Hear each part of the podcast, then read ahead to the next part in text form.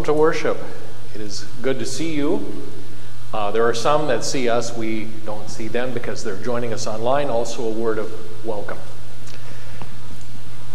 A blessed Mother's Day to you. I have a hunch that maybe that's why our numbers are a little bit off today. People, you got to get in and get a place if you've gone out to brunch, and those reservations don't make themselves, you know. So, um, I think it's perfectly fine for us to cheer those folk on and hope that they are having a wonderful time together as family. So we'll hold the fort, we will pray, we will sing, and we will worship. And uh, I'm glad we can do all of that. So um, I will make a note about the prayers of the people that Mother's Day is complicated for some, and I think we need to be honest about that too. So the prayers take in some of those complicated dynamics that I think we can hold in our hearts as well. We are at the sixth Sunday of Easter, well into John's Gospel, and I have been struggling with kind of a way to think about John's Gospel or to experience it. And it turns out that it's not starting line, finish line, uh, although some of us might prefer that it occurred to me that maybe it's more like this labyrinth, which some of you are familiar with the idea of walking a labyrinth in prayer, or like with this one that my friend Vern gave me, uh, you can just trace. And the idea is that no matter where you are on this labyrinth, you get an idea of where you've been, where you're going, and what's around you, and it all kind of folds in on you at once. I like to think about John's gospel that way that it kind of all folds in on us. And I thought I would borrow a phrase from a commentator that it starts with love and it ends with love. And I thought, yeah, but it also is kind of wrapped throughout, and there's really no place you can go on this journey and not have it bend back to love. So I'm going to do a quick look at you, make sure I haven't just wandered really off the rails, but I, I hope this. Uh, maybe bit of visual aid is useful as uh, we go into the sermon time today. If you have the bulletin and also the large red hymnal, those will be useful today as we worship. We will be using worship setting four. And you might have also noticed as you came in that things look a little different because, well, Sheila is here. Um, filling in for Lily today. Uh, Sheila is the organist at First Lutheran Port Colborne, which explains why when I came in, I heard under her breath, What, you again? so, yeah, me again. oh, I'm kidding. So, but we thank you for being here and leading us today, as Sylvia and Jen will also. Thank you.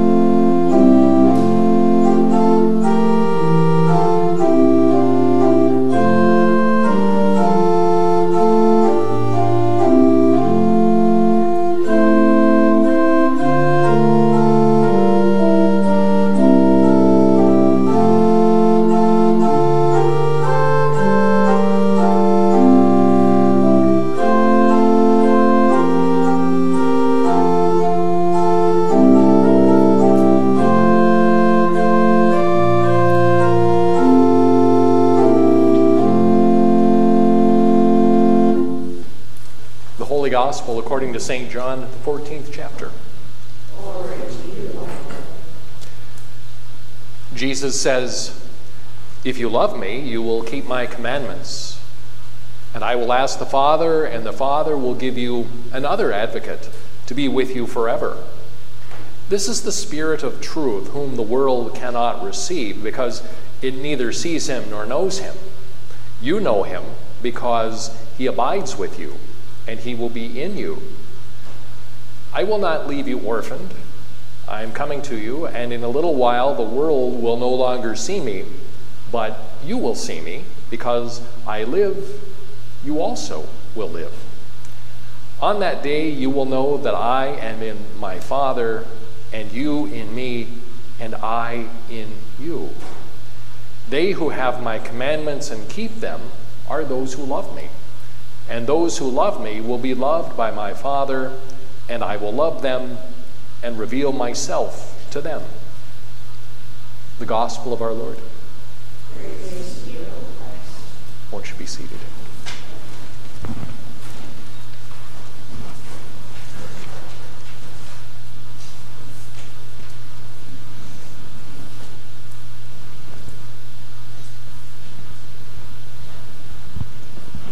Grace and peace from God, creator of all, the Christ who was, who is, and who is to come, and the Spirit who draws alongside us.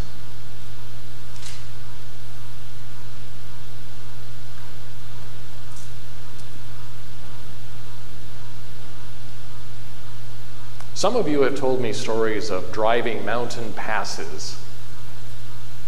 And I imagine you might have a story about that. Correct me if I'm wrong. You do not start at the peak of the mountain and drive straight down. Is that correct? Might there be a switchback or two involved to kind of slow you down just a little bit make sure you don't go crashing down the mountain?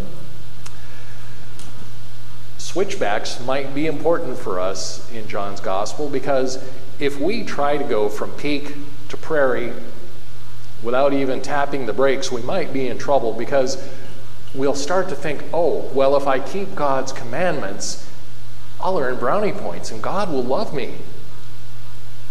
Well, God's been there, done that. You're already loved. It's everywhere within and around you. So something else is happening. In fact,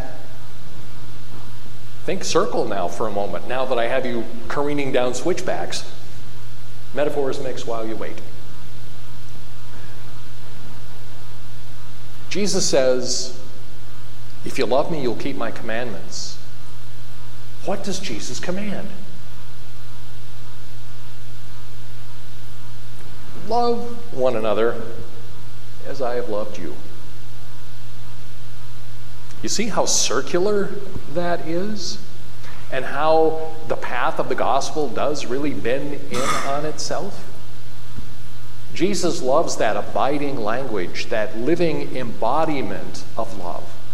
So we're not necessarily talking about checklists, things to do, and ideologies to sign off on. We're talking about a path.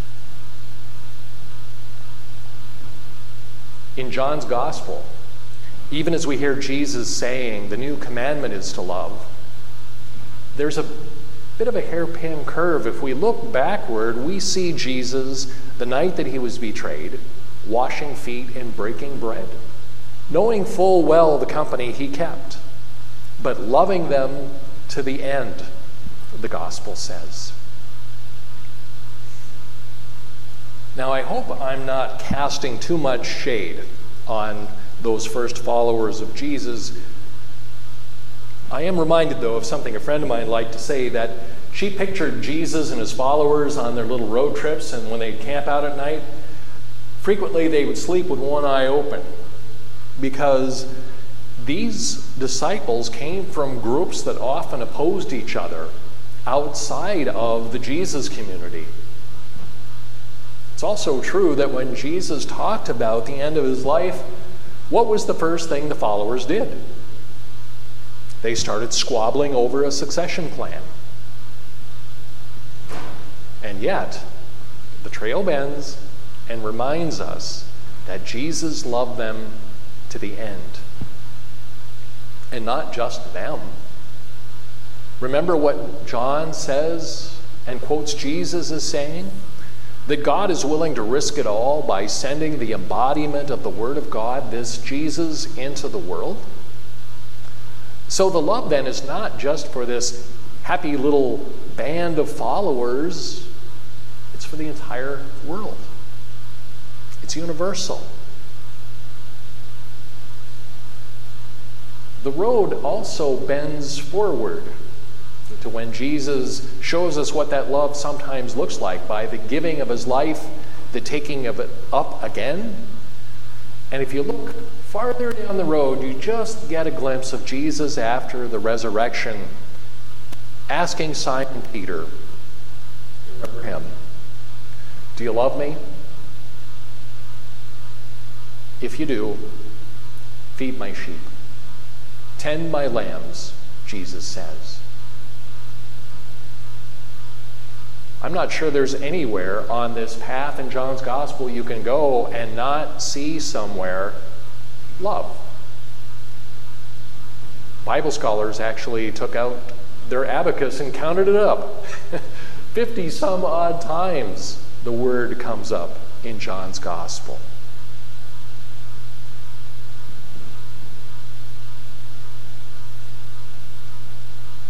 It is an embodied love Dr. Karoline Lewis reminds us. It's not just something that we talk about. And so it is that on this sixth Sunday in Easter, we remember what has been written in that first letter of John that we love because God loved us first. We love because God has sent into our midst another advocate. Did you notice that? Another? Jesus being the first to come alongside and to teach and to heal, to comfort and confront, but to embody love.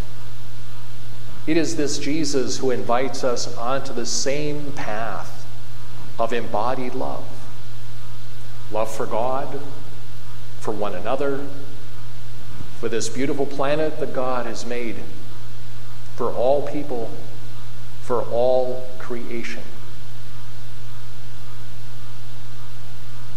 Yes, we love because we were loved first. Amen.